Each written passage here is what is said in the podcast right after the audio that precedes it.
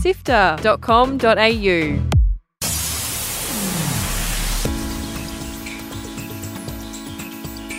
Hello and welcome to Lightmap from Sifter. On Lightmap, we explore what it takes to make video games and interactive media, and we talk about the pieces that bring that all together. It's been an incredible year for video games, and if you've listened to Sifter before, you know we love talking about the sound and the music that I think really elevates an experience from being great to being iconic, incredible.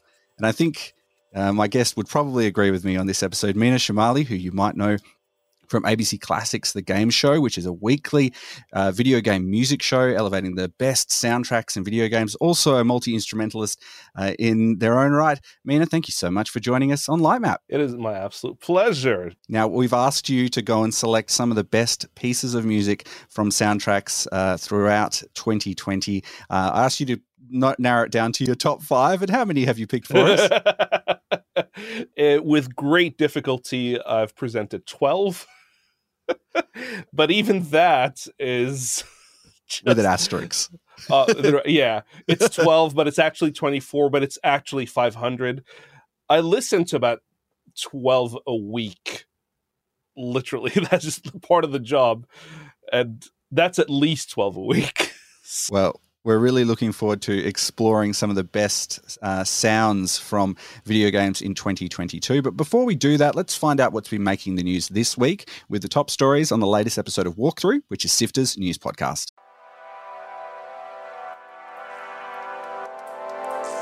Hi, I'm Fiona Bartholomaeus. And I'm Kyle Pauletto. And here are the top stories this week on Walkthrough, Sifter's weekly news podcast for Sunday, 10th of March. We have the highlights from this week's Xbox partner preview. Roguelike deck builder Balatro pulled from stores due to misunderstanding about its gambling content. A 2.4 million US dollar settlement has killed the two biggest Switch and 3DS emulators. And this year's BAFTA award nominations are here. You can get every episode of Walkthrough for free on Apple Podcasts, Spotify, YouTube, or on our website sifter.com.au every Sunday.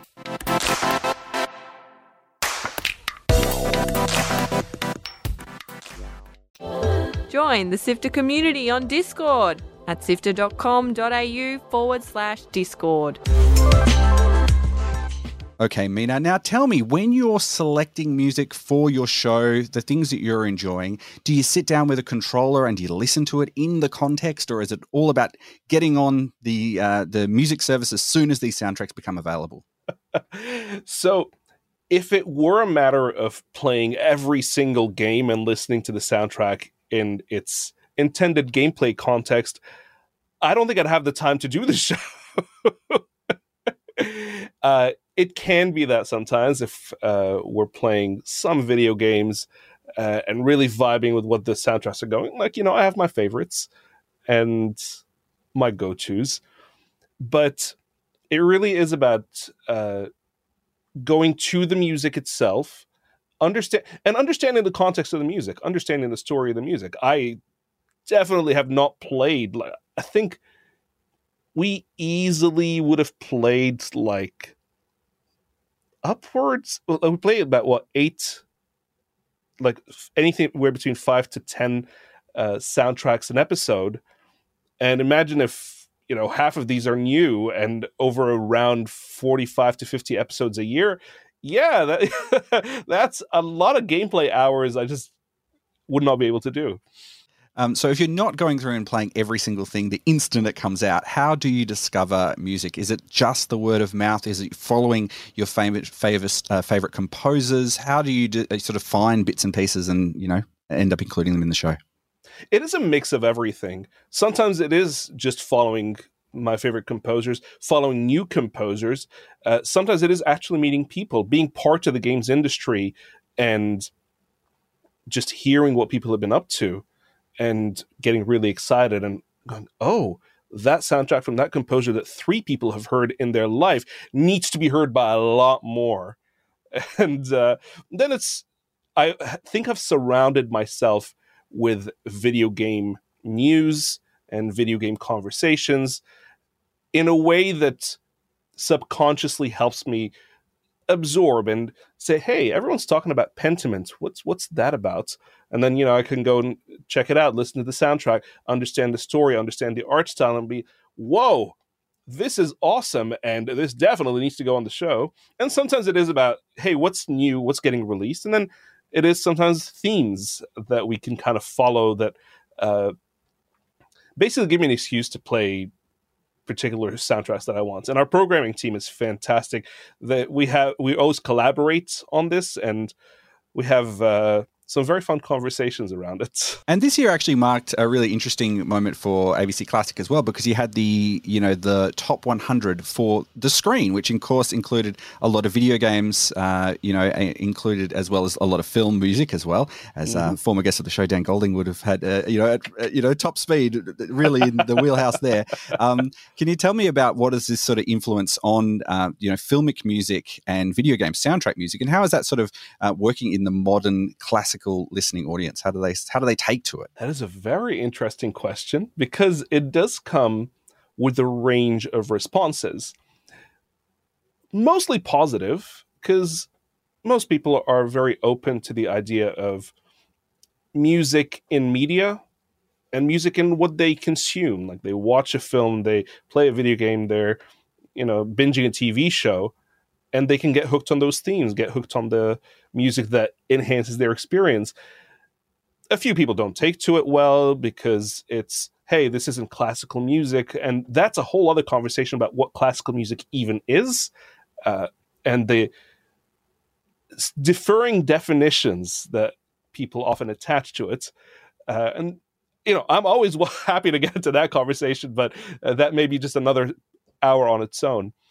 Uh, but it's just I think people have been very open and very loving. And additionally, especially with this Classic 100 being music for the screen and including video games, a lot of people who are gamers and musicians and love both mediums have felt represented and have felt like seen by maybe a radio station that historically hasn't really considered that part of the audience, which is really weird because uh, I think there's in there can be this kind of elevation of European classical music of the past being like this is the utmost, this is the ultimate that we should aspire uh, towards, and everything else is just a way to get there.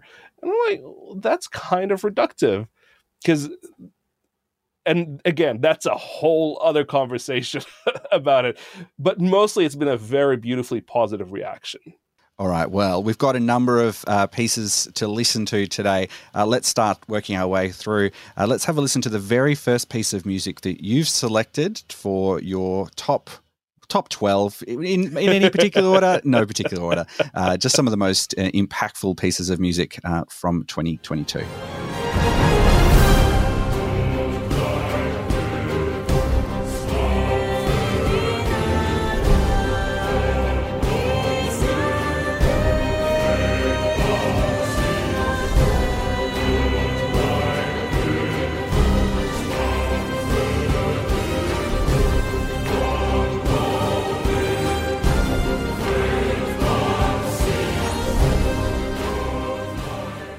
Mina, this is one of two pieces of music you've selected from this game. One that I think people probably really would recognize. Can you tell us what we were listening to there? God of War Ragnarok from composer Bear McCreary and featuring a gaggle of awesome performers. And that's the main theme. And that theme actually kind of wraps together a lot of that narrative as well. Those characters uh, that we would experience in the world of God of War Ragnarok um, are kind of wrapped into that overarching piece. But you've also selected another one for us to have a listen to as well, which you've uh, really sort of highlighted, and, and that's sort of featured in that main theme that everyone is aware of and you know very very familiar with. But let's have a listen to another little piece of music, um, and tell me why this one is really uh, really important to you. Absolutely.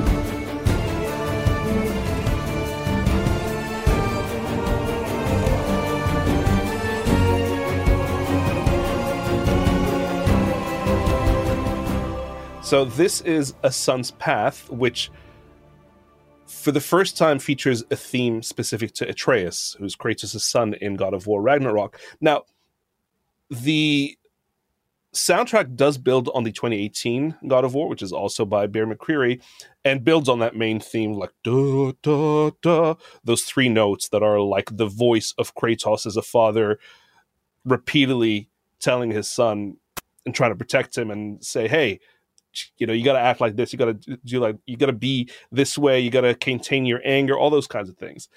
And because now, you know, Atreus, we've gotten to know him through the first game. He's uh, featured in the second game. He's now gets his own theme, uh, and that's also intermingled with the theme of his uh, of his mother, which is also featured in the last game. But that's what you hear in that main theme, that God of War, like Kratos, uh, Faye, and Atreus all into one, and with a son's path, which is Atreus' theme, you hear that on the hurdy gurdy. Which uh, what's a hurdy gurdy? A hurdy gurdy is uh, a Renaissance early music instrument from somewhere around Europe. I'm not sure of its origin, but it's got a very distinctive sound. And if you know anything about Bear McCreary, uh, he loves to use it across all these different projects. I first heard it on Da Vinci's Demons, the TV show he scored uh, back in 2013, and he uses uses it as one of the main uh, sounds in Black Sails, if you know that soundtrack. So he just loves playing it to the point that in God of War Ragnarok, there is a character you meet that looks a lot like Bear McCreary, that sounds a lot like Bear McCreary, and plays an instrument that looks a lot like the hurdy-gurdy. so he's literally become a character in the game that plays the hurdy-gurdy. And the name of the character is Raeb, which is just bear backwards. Um, I often meet a lot of composers, and they have a, a, particular instrument that they are completely nerding out about that they're obsessed with. Have you got something like that for you? What is your hurdy gurdy, Meena? Well, I would say it's the oud, the oud, uh, because I play it, and I have played it on video game soundtracks, and uh, so it is probably one because I've just grown up with it. Uh, if you don't know what that is, that is the Middle Eastern lute the ancestor of the Renaissance lute, for anyone listening, was thinking, oh, European music is superior. Well, we invented it first, is all I'm saying. yeah, no controversy there. But uh, yeah, the oud, I'd say, is uh, probably my hurdy-gurdy. you've, you've played that on a Grammy Award winning, or Grammy Award, soon to be Grammy Award winning, potentially, soundtrack. Is that right? yes, I did. Uh, it's, which is really a wonderful surprise of 2022 for my own life is uh, Old World by Christopher Tin. And if anyone knows that the beautiful themes from Civilization uh, 4 and 6, those uh, gorgeous choral songs, that's Christopher Tin. And uh, last year we collaborated on this soundtrack, which uh, the game was released officially this year. I'm not even sure it's the early access thing, but uh, yeah, I was consulting on the score, uh, helping Chris kind of think about Middle Eastern music, which is really part of his beautiful process of uh, approaching and engaging with culture. And uh, yeah, just played some oud and uh, sang some vocals. All right. Well, now let's have a listen to another big PlayStation tentpole title that came out uh, this year. There's quite a lot of them, really, that actually um, made it to the PlayStation 5 and the PlayStation 4. Uh, this is one that you, unfortunately, probably came at a time uh, that is unfortunate for this series, tends to always land at this right. time. Let's have a little bit of a listen to this.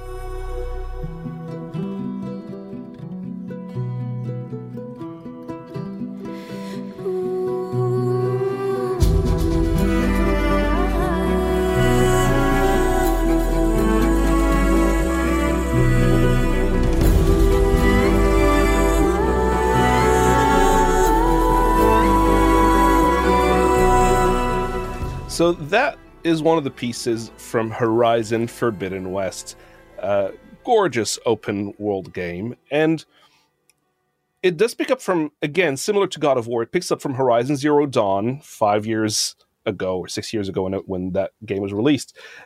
And it builds on those themes. But what I love about this piece and many of the pieces in this uh, soundtrack in particular is the two vocalists, Julie Elven, who you hear on the first game and on this game, and Melissa Kaplan, uh, who here narratively represents a new character.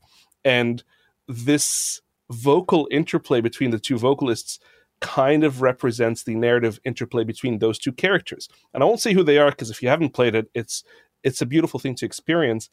Um, and the other thing is Melissa Kaplan. If you don't recognize her voice, if you've heard that iconic theme from Assassin's Creed, Ezio's Family, the those four notes, that is the voice of Melissa Kaplan, and she's been on multiple uh, Assassin's Creed's uh, soundtracks. We talked about Forbidden West coming at a time uh, that is, you know, unfortunate for this series because the games are really good, um, but they have managed to land right next to some of the biggest, most genre-defining, um, you know, other entries into that series. But do you think the soundtrack is something that is going to really um, sort of stick around or elevate itself from from this game, which, which is fantastic in its own right? Absolutely and this is actually one of the reasons I love video game soundtracks. Sometimes I play a video game because of its soundtrack, because I listen to the whole thing and I'm wondering how this score fits into the story, into the experience. And you know, a lot of the time it's it's great, and then sometimes it's like, wow, this score is actually better than the game. in this case, for me, in my own uh, estimation and perception, Horizon Forbidden West's core and story and gameplay just all mesh beautifully. And this is, an extended soundtrack that goes for seven and a half hours. It's pretty much an entire workday. Like, I want more of these like eight hour soundtracks everywhere. There's a few intermissions in that one. If you're watching that live, I can imagine. Um, we've talked a little bit about some of the music that follows on, continues the themes of previous entries in the series. Of course, uh, Horizon and uh, God of War are both direct sequels, but there's a spiritual successor, and we kind of have to talk about the Turtle Pope in the room in a in a way because this game is obviously at the top of many, many, many Game of the Year's list. Um, and you've also included a piece of, of music from this one. I'm sure you've already guessed it, but let's have a listen.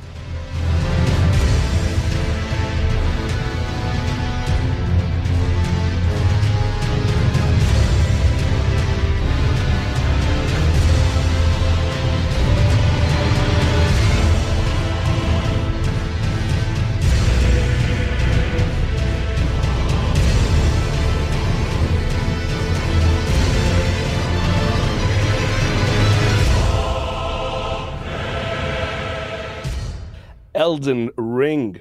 Elden Ring, uh, yeah, many people's game of the year, and it's this for me was a little contentious because I feel like someone would have sent me some threats if I didn't include it on this list, and for good reason because it's a fantastic soundtrack for an undoubtedly fantastic game. Now I haven't played Elden Ring myself, so I don't have that connection to it uh, personally. The contentious part for me is the fact that this seems to carry on the sound of the Dark Souls and the Demon Souls and uh, the same slew of composers who have worked with FromSoft games. Uh, probably Sekiro Shadows Die Twice is the kind of slight exception, as well as Déraciné. I don't know if you've uh, heard about that game, a VR game by the same composers that has just like the most delicate uh, soundtrack. But to me, what this represents is the consistency and excellence of this slew of composers Tsukasa Saito, Shoei Miyazawa, Tai Tomisawa, Yuka Kitamura, and Yoshimi Kudo. Like, these are names that maybe people don't know the names themselves, but they've definitely, for the last decade or so, been playing and enjoying and just they've been pumping uh, their, their blood to this music, really. Uh, and it's just it's just excellent, consistent output. That's that's what it is for me. So, yeah, like while it, for me, I didn't have a personal relationship with it. I'm like, you know what? It cannot not be included in a list of the top of the year. It's uh, well, these are all pretty grim, pretty grim, really. If you think about the storylines of all of these stories, it's the end of the world, and you've got a few, uh, you know. F- fleeting moments to try and see if you can turn everything around. Let's change tack a little bit, shall we, Meena? Let's talk about some things that are uh, a little bit, uh, a little bit cuter, perhaps yes. uh, a little bit cozier, perhaps um, a little bit more heartfelt. Uh, in some respects, one of the ones you've picked is definitely pretty dark as on its own. Um, let's have a listen to the next piece of music that uh, you've selected.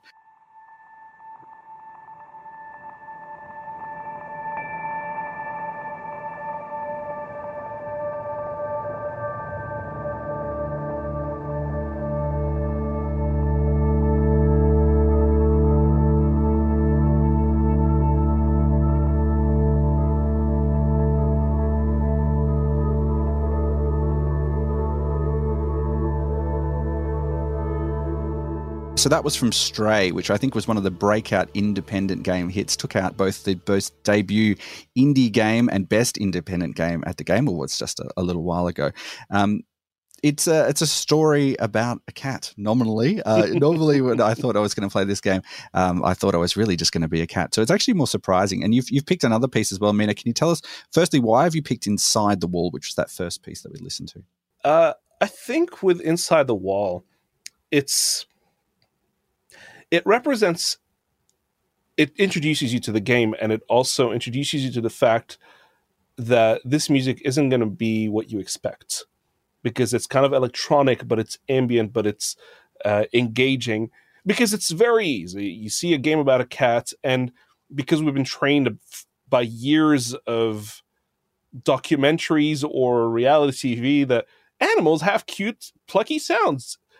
But no is about a cat, but this world that you're going to go into isn't about uh, silly, cutesy humor, which there's a lot of great places for that.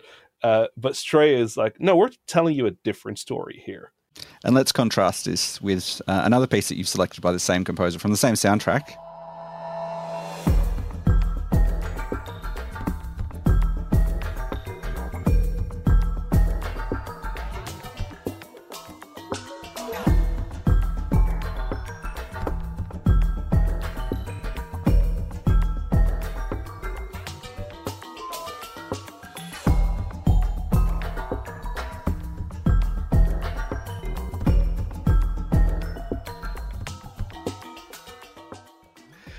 Represents to me. This is Intruder, and it's just a slice of the kind of electronic percussion and uh, kind of more upbeat parts of the score. And it's about the fact that this whole thing is a sonic experiment. It's it's it's cute, yes, but it's it also fits into the sci-fi cyberpunk world that you're thrown into, which the game did not need to go this hard. And the score did not need to go this hard, but I was like, yes, you play cute cat, but what if it felt like you're playing Metal Gear Solid as a cat? You know, sometimes, what if it felt like you're playing Assassin's Creed as a cat? And the composer is Yann van der Cruyssen. And it's also, for me, such a great contrast from one of his previous scores, uh, which was also based around animals, uh, after, Seasons After Fall, which was entirely an acoustic string quartet. So to me, it also represents this composer and the breadth of his experience and just what he's able to cre- create. It's this is a celebration of one of the best games of the year that I've played, uh, one of the most f- enticing sounds, and the fact that so many people have been getting into this idea of chill hop and lo-fi and electronics that are sitting in the background and they don't know that they're listening to synthesizers, th- these beautiful machines that look complex but create such a gorgeous array of sounds, and that's Stray for me. That's a lovely segue into our next uh, piece of music that you selected because I think this is going to be a lot of people's uh, chill soundtracks as they're studying. uh, let's have a listen to the to an Australian composed piece.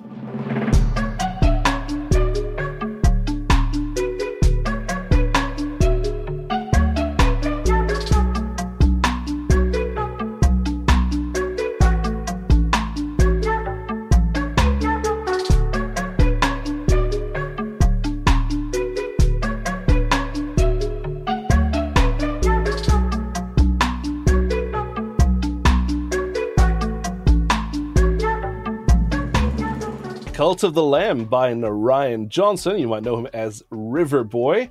And before he'd done video games, he was doing electronic production and R&B and uh, some kind of poppy things, special both as a solo artist and as part of Willow Beats. You might have known him as a producer with Dreaming Now, great, uh, great crew.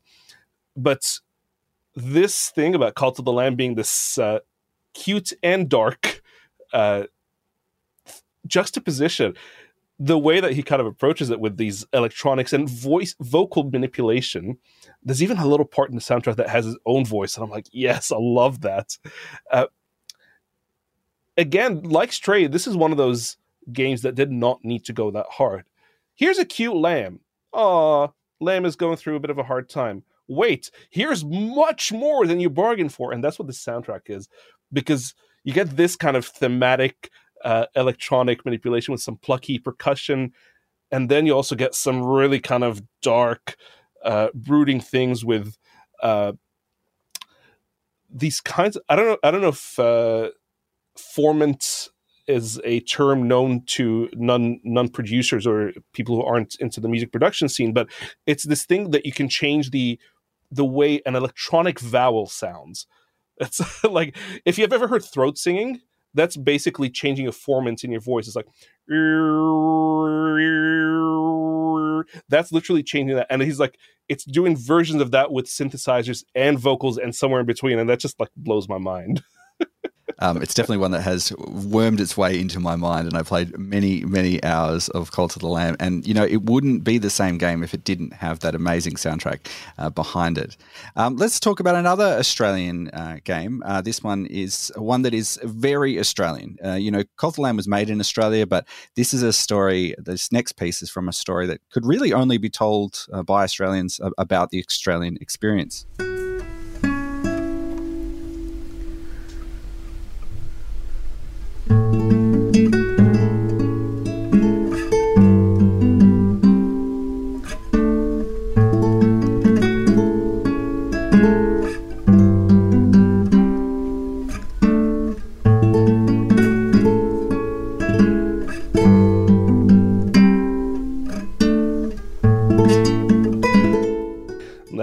Composer and audio director Maze Wallen uh, with Wayward Strand. I feel like I'm presenting the radio show now. I was like on the back of this track.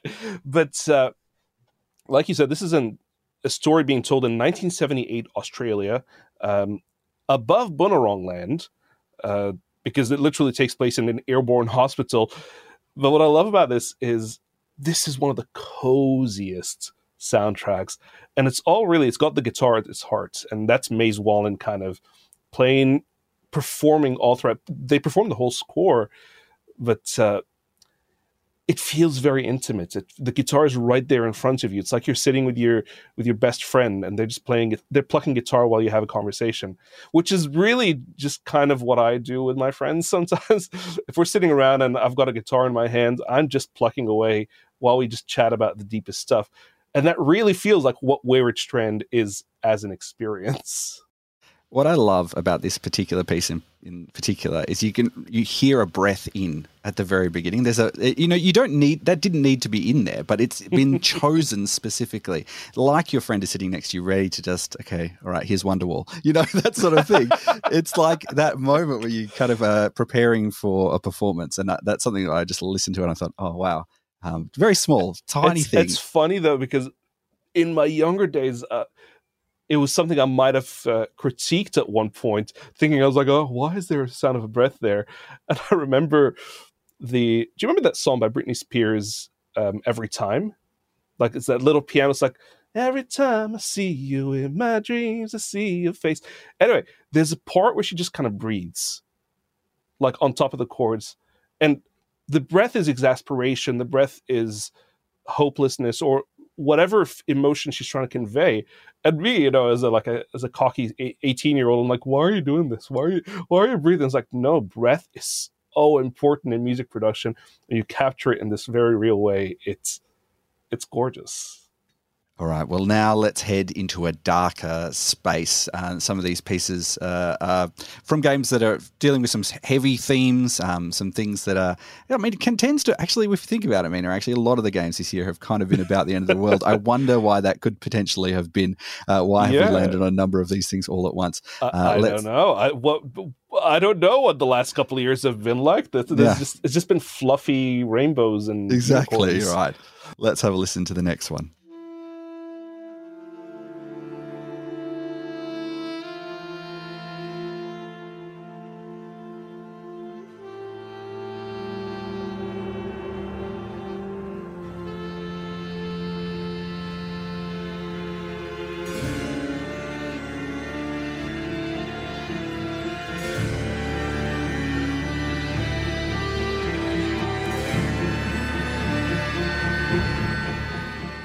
That's music from Immortality. uh, that game by Sam Barlow, which uh, brings us back. It actually kind of brings me back to some of the early days of gaming in the '90s that went full FMV, full motion video, and to to know that there's still an avenue for that that is actually very viable. Like it's not a gimmick. It's it's a way of experiencing the narrative. That's just that really fascinates me, and I experienced that in Telling Lies as well, the previous game by Sam Barlow. Uh, both composed by Nainita Desai, uh, and the composer, the musicians are the Budapest Art Orchestra. But one of the main reasons I love this uh, is that we don't get enough saxophones in video game scores, and the saxophone comes in front and center on the introduction to this whole experience. Uh, which I don't. How do you even explain immortality to to someone who's never played it or never seen? well, I think you say you know people often argue that games and cinema are you know becoming more and more the same, especially when you see these huge tentpole games like that. But I mean, this is a game that is a film that is a choice, you know, as you kind of work your way through, and yeah. you know that FMV experience as well is again it was like I we we had um uh, you know, we've had people on the, the show before who've talked about how in previous generations, console generations, the limitations of that console become the hallmark of that genre. And you don't Absolutely, realize it yeah. once you're in it but it's only after the fact that you come back. And that's why we're seeing like a huge um, uptick in games that look like Dreamcast games or PlayStation 2 games now. That's why chip tune was such a huge thing, right? Because there was a limitation sure. of the of the chip to actually produce the sounds and it became this hallmark of that genre. And it's really curious to see that kind of coming back. Shall we move into a dark millennium, uh, one that is filled with brooding and skulls?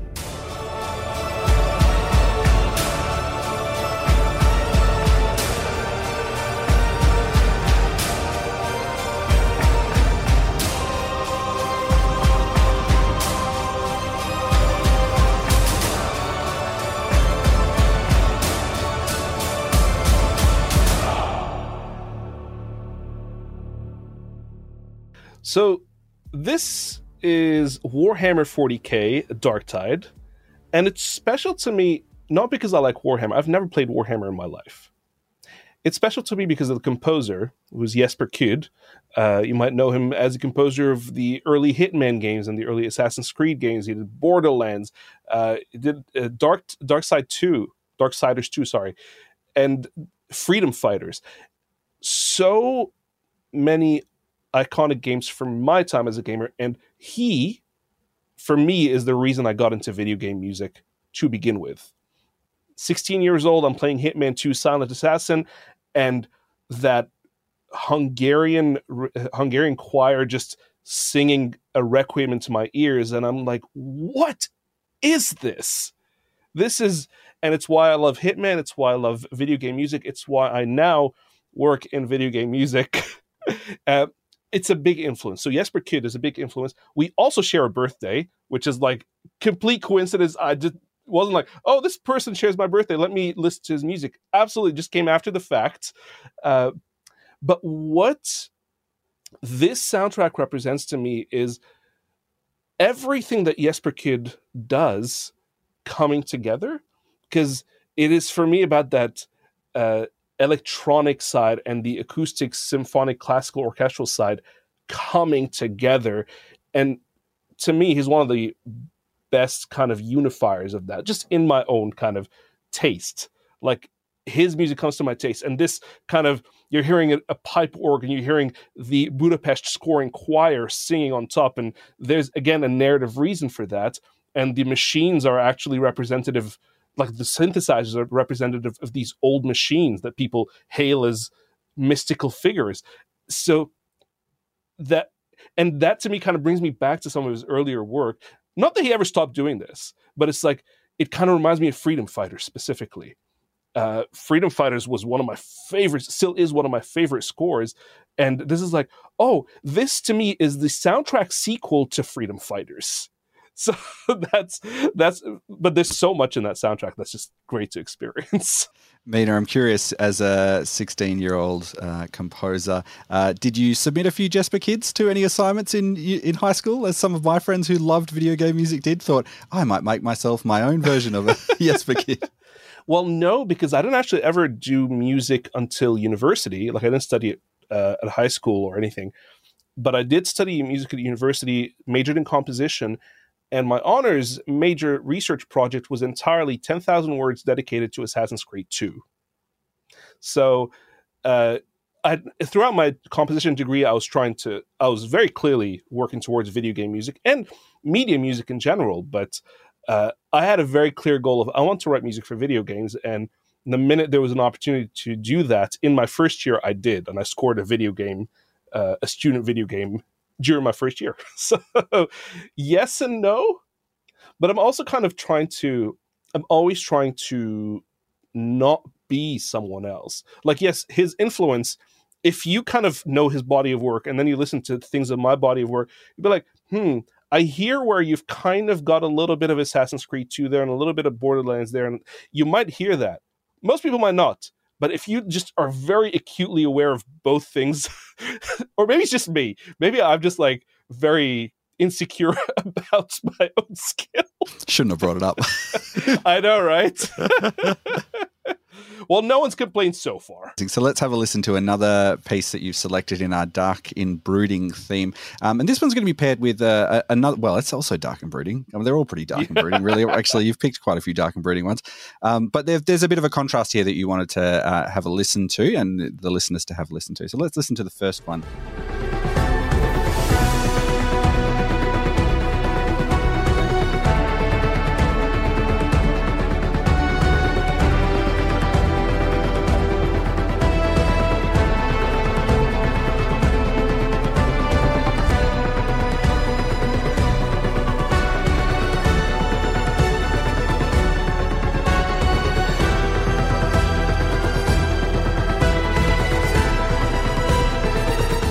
So that is uh, composer Olivier Derivière uh, with the London Contemporary Orchestra, and that's a theme from Dying Light 2, which came out like right at the beginning of the year. And Olivier, for me, in a similar manner to Jesper Kyd, he's one of those people who can write in classically minded symphonic choral things great and mixes them with electronics beautifully. And to add to this is like Olivier is a very kind of tech, technologically minded composer in the sense of he cares a lot about music systems and how the implementation works within the game and how to make it as dynamic as possible. And he talked a lot about how the parkour in Dying Light 2 would trigger different uh, ideas within the music and different stems and uh, and this this title track is called Run Jump Fight, which is represented. Run is uh, represented by the strings.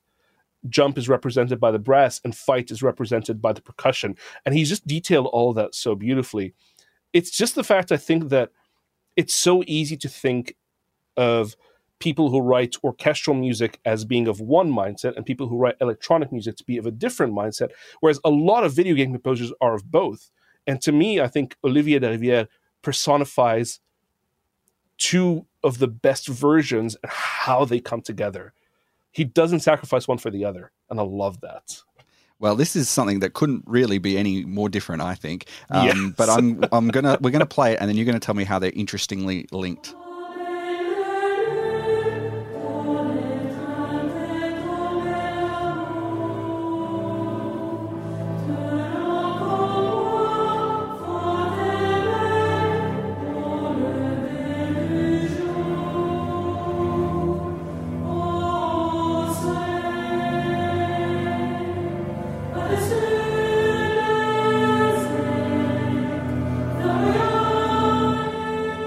A Plague Tale Requiem.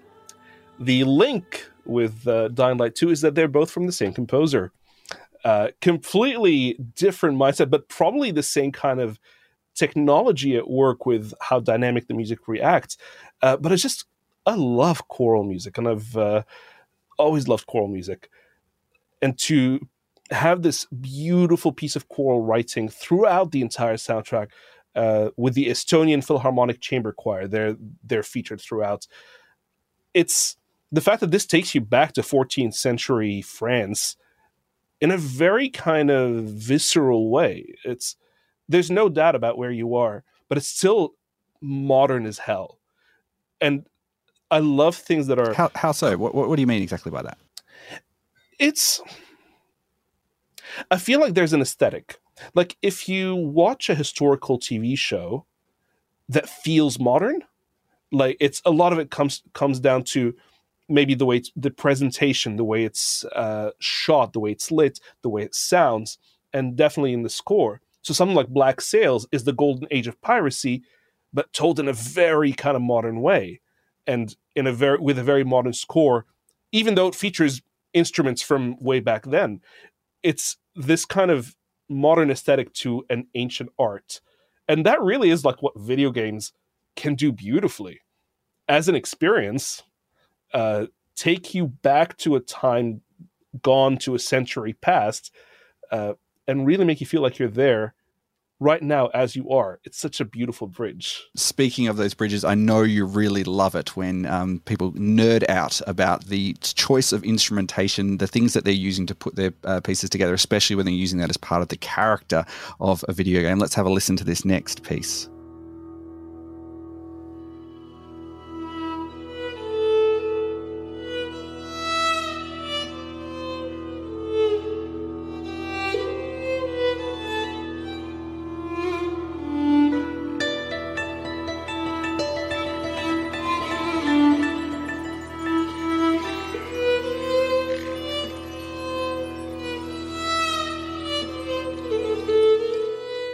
That is the sound of Pentiment. It is not, as it may sound, something that was written in the 15th to 16th century.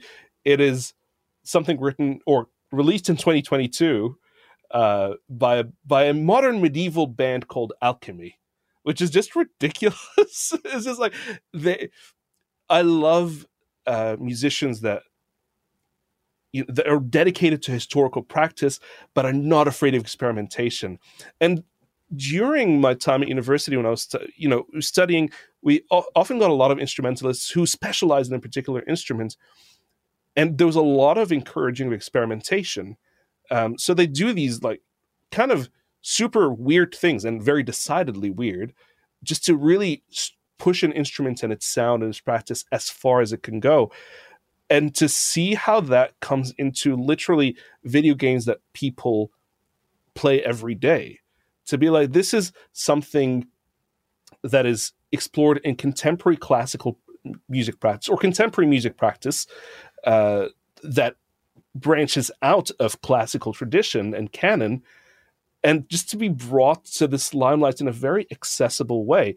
And accessible here does not mean dumbed down it's like we're not dumbing down music to for for the plebeians to be able to no it's none of that nonsense because this is elitist crap that has to go.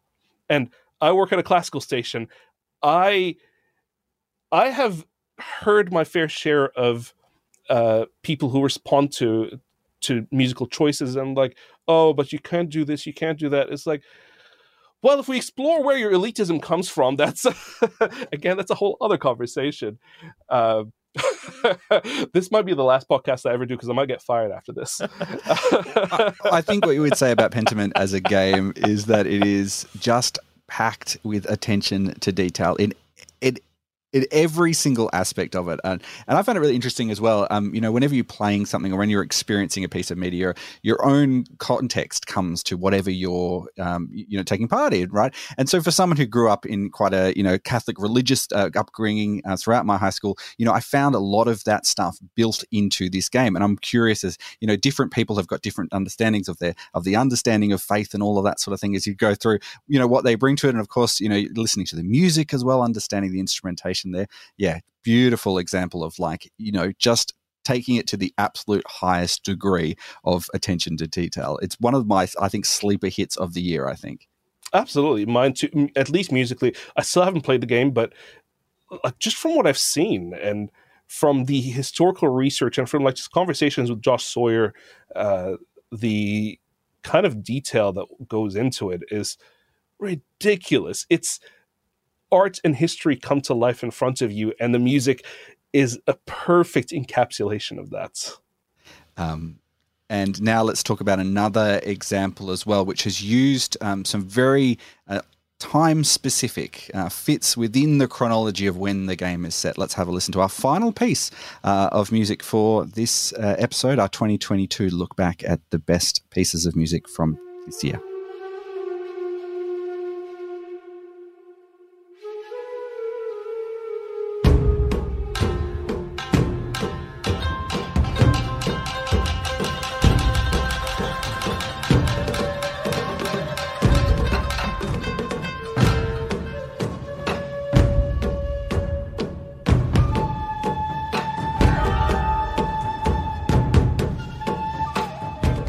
So, uh, if you recognize that, it's uh, Trek to Yomi, uh, which is literally like an Akira Kurosawa film uh, made into a game with some supernatural elements. But uh, what I love about this is the composers are Cad- Cody Matthew Johnson and Yoko Honda. They worked with uh, what is known as a gaga- gagaku orchestra, which is a tr- very traditional Japanese ensemble. And what they've done is the period in feudal Japan that this game uh, takes place in, which I think is the 13th century, they made sure that there was no instrument in that orchestra, in that ensemble, that uh, came afterwards. It's like any instruments that were available at that time are going into this orchestra. Anything that came afterwards does not come back. So even some particular instruments that might be more familiar to people uh, you might be wondering, this doesn't sound like all the Japanese music I've heard before. It's because this is very strictly historically sourced. Um, and when you're dealing with a traditional ensemble, there's so much beautiful knowledge that goes into it. So not only are you experiencing a Kurosawa film uh, with its authentic cinematography and visual language, you're experiencing a version of what Japan might have sounded like musically in that time, and just a slice because you know that's not a monolith.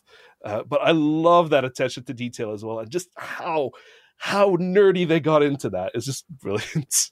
What role does this sort of stuff, um, you know, very particularly choosing uh, to recreate some of the music from that era? How does that fit into the sort of historical preservation of these things because it can be very common across the world where we lose access to to culture because it doesn't get maintained. Is this an important step you think uh, in continuing this sort of tradition on? I think so because if you think about how for example most if most people think of samurai what does the mind immediately go to if you're not a historian? It probably goes to kurosawa films you know probably goes to these to samurai cinema. And in the same way video games are simply another medium with which these things get uh, these stories get told and communicated and i suppose created with like and to be able to use the entire playground of history as to tell new stories while still kind of representing uh, what that history might have been like uh, I think it's incredibly valuable. And it's because I think growing up, it was easy to think the future will have zero hallmarks of the past. The future is all about like, you know, jumps, silver jumpsuits and flying cars and whatnot. It's, it's the Jetsons basically. But the more I grew up, the more I realized no, the future is as about as much looking at the past and understanding it and recontextualizing it in a modern context as it is about advancing and going beyond it. Um, and tradition, I read this thing, uh, someone had said, and this could be completely misattributed, so I don't know uh, if this is true or not, but I liked the sentiment of it. Tradition isn't about worshiping ashes, it's about keeping the flame alive. And there is flame to be kept alive and to be enjoyed because you know these we keep telling some of the same stories over and over. We keep telling some of the same fairy tales over and over. We t- tell the same legends over and over. In, imagine like a whole slew of people of uh, people from this generation who now have an insight into greek and greek and norse mythology because of god of war who have uh, some more knowledge of Renaissance Italy or ancient Greece because of Assassin's Creed. It's all these things that maybe are a push or an inspiration to look into this history and understand it a little more. It's a point of access. And that's why I love video games. Well, that was our look into the past of 2022. Some of the most amazing pieces of music. Uh, of course, these are just the very surface of of, of um, you know what you can listen to. Um, if you want to find out more about different bits and pieces of music, uh, video game soundtracks every single week, uh, Meena, there's a pretty good place for people to go to if they want to go listen to the best soundtracks that are around. There is indeed uh, the game show on ABC Classic, presented by some guy. Um, this guy, apparently. And uh, every Friday at 3 p.m. AEDT. Uh, but also, the episodes are available online to stream on demand for like a month afterwards, uh, which is just beautiful. And they're not geolocked, so anyone around the world can listen back. And I love that do what I do and load up a few of them on the ABC Listen app and then just work your way through whatever chores you've got to do. Do your dishes, do the lawn mowing, or fold your laundry, or whatever it is, and just enjoy uh, that journey through some of these amazing stories. Amanda, it's been a real pleasure. Thank you so much for for looking back at 2022. Let's do it again next year, shall we? Absolutely, let's do it. Sifter is produced by Fiona Bartholomaeus, Daniel Ang, Adam Christou. Mitch Loh is senior producer, and my name is Gianni Giovanni. I'm the executive producer. Thanks to Omny Studio for their support of Sifter's three podcasts. You can find a link to everything that we've talked about, all the pieces of music, music that we talked about on this, on our website, which is sifter.com.au, where you can read more about the games and the guests that we've featured this year. You can share the show. It's the number one free thing you can do to support us. Word of mouth is really important to independent podcasts like us, and uh, I reckon your friends will probably probably enjoy it. That's all for now. Meena, thank you so much. Thank you, Jenny. And until next time, have fun.